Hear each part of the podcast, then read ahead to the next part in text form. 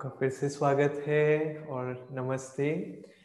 आज के परमहंस योगानंदा जी के साथ वार्तालाप में हम आध्यात्मिक मार्ग पे जो अनुशासन की ज़रूरत होती है, उसके बारे में बात करना चाहता हूँ। तो पहले क्यों ना मैं और इसमें मैं आज दो वार्तालाप पढ़ूँगा, क्योंकि हम देखते हैं, क्योंकि हमें जब, हम जब सोचते हैं अनुशासन के बारे में तो हमेशा ये होता है कि मुझे अनुशासित होना चाहिए मुझे ये करना चाहिए मुझे अपनी साधना को इतने घंटे रखना चाहिए मुझे uh, बिल्कुल भी मिस नहीं करना चाहिए या इस प्रकार का मेरा व्यवहार कभी नहीं होना चाहिए। और जब भी हम इस वर्ड अनुशासन को सुनते हैं तो रूल्स की मन में एक लिस्ट बननी शुरू हो जाती है कि ऐसा होना चाहिए या ऐसा नहीं होना चाहिए।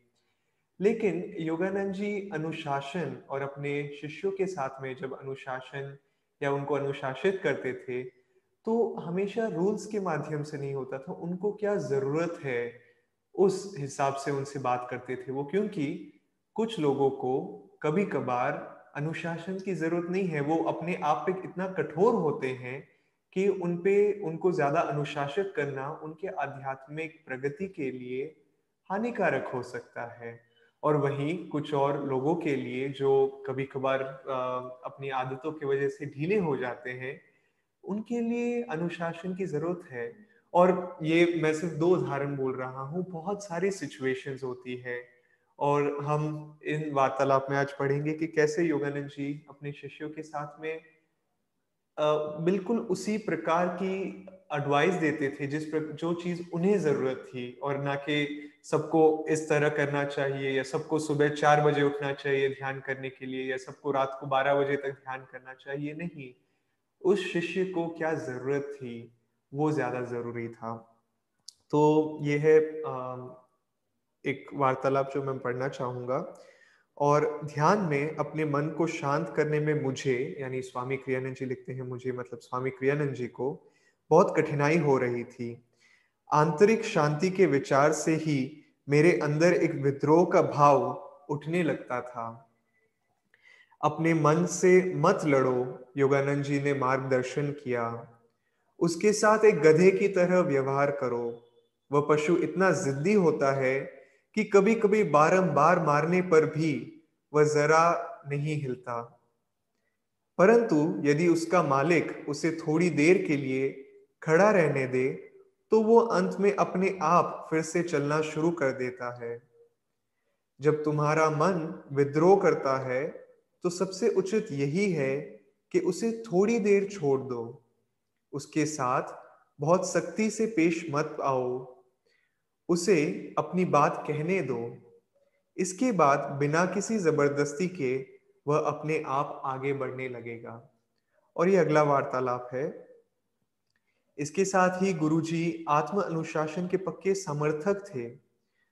तुम्हें अपने प्रति कठोर होना चाहिए, वे हमें कहा करते थे।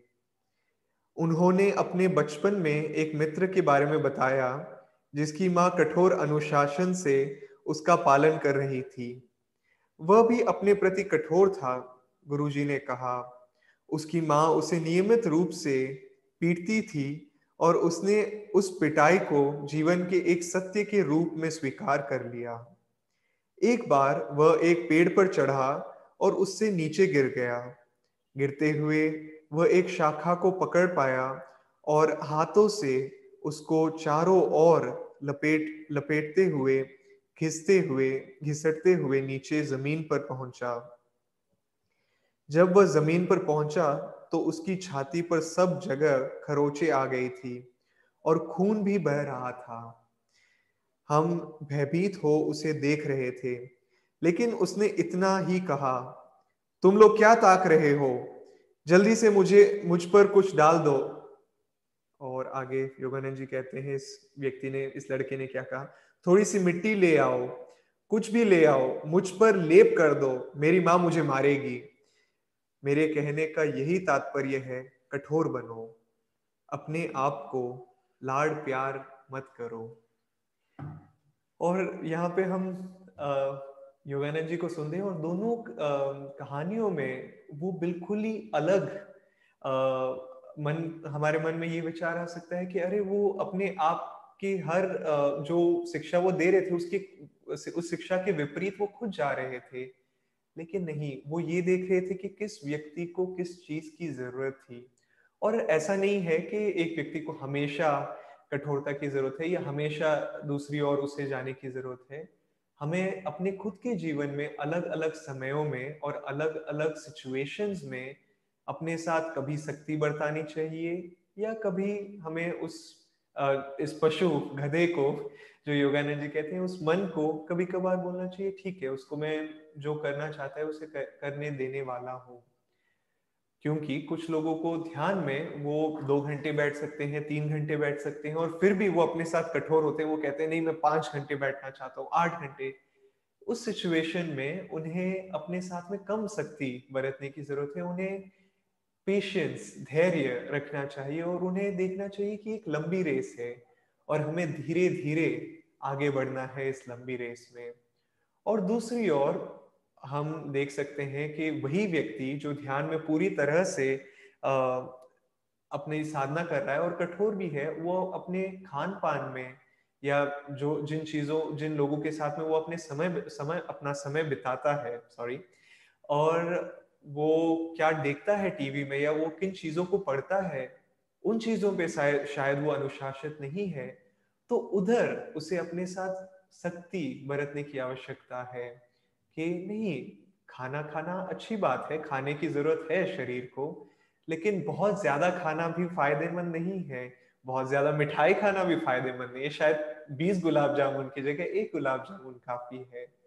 तो ये सिचुएशन पे डिपेंड करता है, परिस्थिति पे डिपेंड करता है।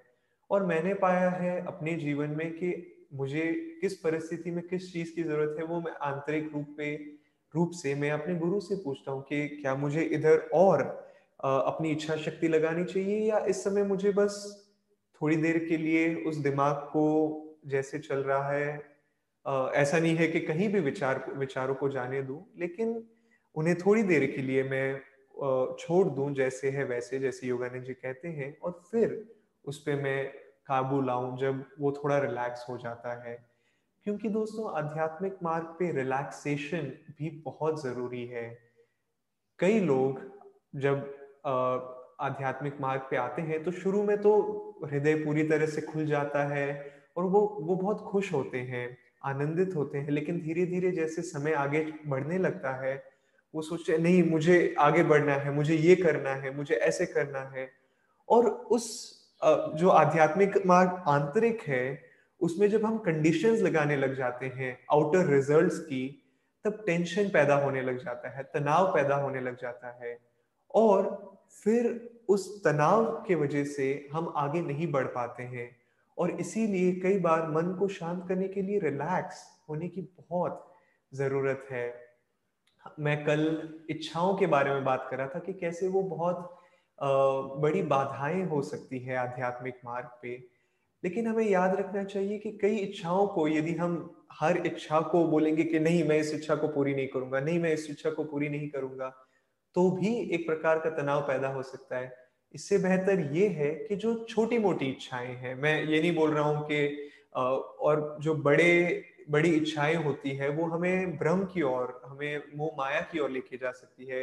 योगानंद जी बोलते थे द थ्री ग्रेटेस्ट डिल्यूशंस तीन बड़े भ्रम हैं वाइन सेक्स एंड मनी तो इनसे हमें बच के रहना चाहिए, लेकिन छोटी मोटी इच्छाएँ अगर कभी कभार आ जाए कि, अरे, मुझे ये थोड़ा सा खाने की इच्छा है, खा लो और उस इच्छा को थोड़ा सा पूरा कर लो और फिर उस इच्छा को पूरे, पूरा करने के बाद में तुरंत अपने मन को ईश्वर की ओर लेके जाओ। और जब उस इच्छा को की पूर्ति भी कर रहे हैं हम ये सोचो कि ईश्वर उसके द्वारा ईश्वर आनंद ले रहे हैं आपके द्वारा।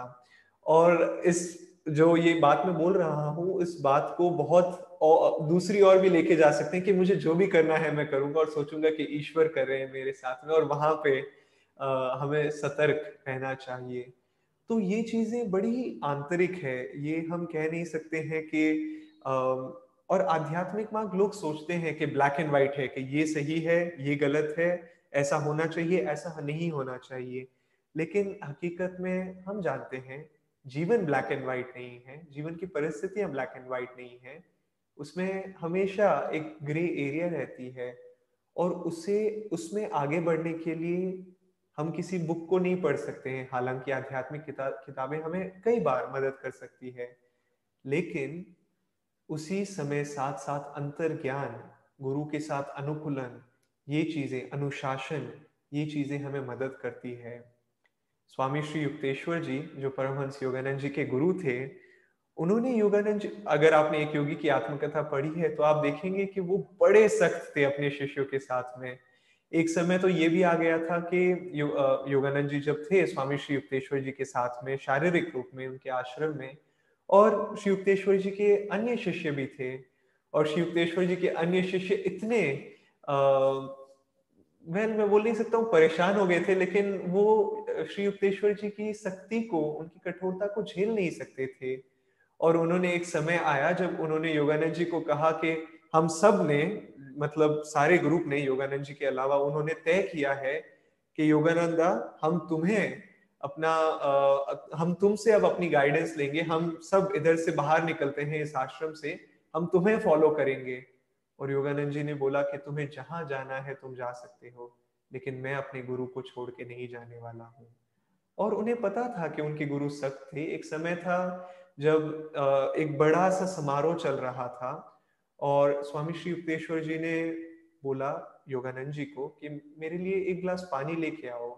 और योगानंद जी एक अच्छे शिष्य थे, वो तुरंत गए, पानी लेके आए और पानी लाते समय एक गलीचा था, एक कारपेट था और उस कारपेट पे जैसे ही वो पानी पकड़ाने वाले थे श्री युक्तेश्वर जी को, उनका पैर उस कारपेट के किनारे अटक के फिसल गया और उनके हाथ से जो पानी था वो गिर गया। और सब लोगों ने देखा ये दृश्य और लोगों ने सोचा होगा कि ठीक है, लेकिन योगानंद जी ने सब लोगों के सामने, योगानंद जी का मज़ाक श्री युक्तेश्वर जी ने योगानंद जी का सब लोगों के सामने मज़ाक उड़ाया, उन्होंने देखा, देखो इस बेवकूफ़ को। और आप सोचोगे कि अरे, ऐसे क्यों बर्ताव कर रहे थे श्री युक्तेश्वर जी? और योगानंद जी ने कहा कि उस समय लोग मेरे पे हंस रहे थे, लेकिन मैं अपने भीतर, मेरे मन में ये विचार आया कि आप लोग नहीं जानते हो कि मुझे मेरे गुरु से क्या मिला है और जो मुझे मिला है मेरे गुरु से, के द्वारा आप में से किसी को भी नहीं मिला है। ये एग्जैक्ट शब्द नहीं थे उनके, लेकिन ऐसे ही कुछ शब्द थे उनके।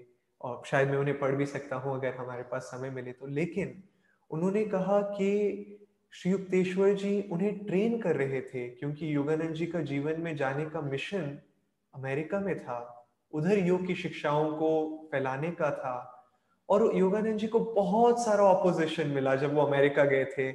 उन्हें अपने स्किन के कलर जो उनकी चमड़ी का रंग था, उस, उसके वजह से उनके साथ भेदभाव किया गया था। उनके बालों के वजह से, उनके बात करने के तरीके से वो भारत से आए थे, इस वजह से उनके साथ में भेदभाव किया गया था। योग की शिक्षाओं पे उस समय 1920 में लोग योग की शिक्षाओं को जानते भी नहीं थे। तो उन शिक्षाओं के बारे में उन्होंने उन्होंने अपोज किया था। और श्री युक्तेश्वर जी ट्रेन कर रहे थे योगानंद जी को कि लोग चाहे उनके बारे में जो भी सोचें, वो अपनी आंतरिक हकीकत को जाने और उस आंतरिक अनुभव पे अटल रहे और ना कि लोग क्या सोचते हैं उनके बारे में। और इसीलिए जब योगानंद जी फिर अमेरिका गए, वो योग की शिक्षाओं को इतनी खूबसूरती से उसका प्रचार कर पा रहे थे कि आज पूरे पश्चिमी देशों में योग, सब लोग योग का अभ्यास करते हैं। योग अब एक नया शब्द नहीं रह गया है। सब लोग कहते हैं, अरे, मैं योगा करता हूँ, चाहे हठ योग करे या ध्यान करे या जो भी करे, क्रिया योग करे, लेकिन मैं योगा करता हूँ, मैं ये योगी हूँ। लेकिन उन्नीस सौ बीस में, आज से सौ साल पहले, लोग इस शब्द के बारे में जानते भी नहीं थे। लोग ध्यान के बारे में नहीं जानते थे। और शिवतेश्वर जी ने योगानंद जी को ट्रेन किया। शिवतेश्वर जी ने ये नहीं कहा कि देखो मैं तुम्हें ट्रेन कर रहा हूँ, इसीलिए मैं तुमसे शक्ति बर्ताव शक्ति से बर्ताव कर रहा हूँ। नहीं, वो उन्होंने योगानंद जी पे छोड़ दिया कि वो आंतरिक रूप से देख सके कि उन्हें ट्रेनिंग मिल रही है। और दोस्तों, ये हमारे ऊपर भी है कि हाँ शायद गुरु शारीरिक रूप में नहीं है, लेकिन जो जीवन की परिस्थितियाँ आती है, वो गुरु का आशीर्वाद ही है, ईश्वर का आशीर्वाद ही है। तो शायद ये उनका एक माध्यम है हमारे साथ हमें ट्रेन करने के लिए। तो मैं क्योंकि हमारे पास शायद एक दो मिनट है uh, मैं पढ़ना चाहूँगा अगर मैं उस लाइन को ढूंढ पाऊँ जो योगानंद जी ने कहा था कि हाँ जब शिवतेश्वर जी उनसे सख्ती से बर्ताव कर रहे थे योगानंद जी ने कहा तुम लोग सॉरी एक सेकेंड हाँ बहुत कम लोग श्री युक्तेश्वर जी के अनुशासन एक सेकेंड आई एम सॉरी मैं उस लाइन को एग्जैक्टली ढूंढ रहा हूँ कि कहाँ पे है वो। हाँ तो जब श्री युक्तेश्वर जी ने योगानंद जी को कहा कि इस बेवकूफ़ लड़के को देखो तो योगानंद जी कहते हैं कि मैंने मन में सोचा, तुम में से किसी को भी वह नहीं मिला है जो मैंने पाया है। लेकिन वे और फिर योगानंद जी अपने शिष्य स्वामी क्रियानंद जी को कह रहे थे कि, श्री युक्तेश्वर जी, मुझे कठोर बनाने में सफल रहे, जिससे कि किसी की भी राय से मैं प्रभावित नहीं हूँ। तो ये है तरीके एक गुरु के अपने शिष्य को अनुशासित करने के लिए। तो आइए हम जीवन की हर कठोर परिस्थिति को देखते हैं कि कैसे हम इसके द्वारा ट्रेन हो सकते हैं और अपने आप को कठोर बनाते हैं और ना कि आ मेरे साथ में ये क्यों हो रहा है? मैं मैं किसी का भी मज़ाक नहीं उड़ा रहा हूँ। मैं खुद कभी कभार अपने बारे में सोचता हूँ कि मेरे साथ में ये कठिन परिस्थिति क्यों आ रही है मेरे जीवन में? लेकिन इन विचारों को किनारे रखते हैं और कहते हैं कि, नहीं, मैं कठोर बनूँगा और जो भी परिस्थिति आ रही है, मैं उससे सीखूँगा। तो उसके साथ में दोस्तों, मैं आपसे विदा लेता हूँ। और हम अगले हफ़्ते फिर आपसे मिलेंगे एक और परमहंस योगानंद जी के साथ वार्तालाप में। ओम शांति शांति शांति।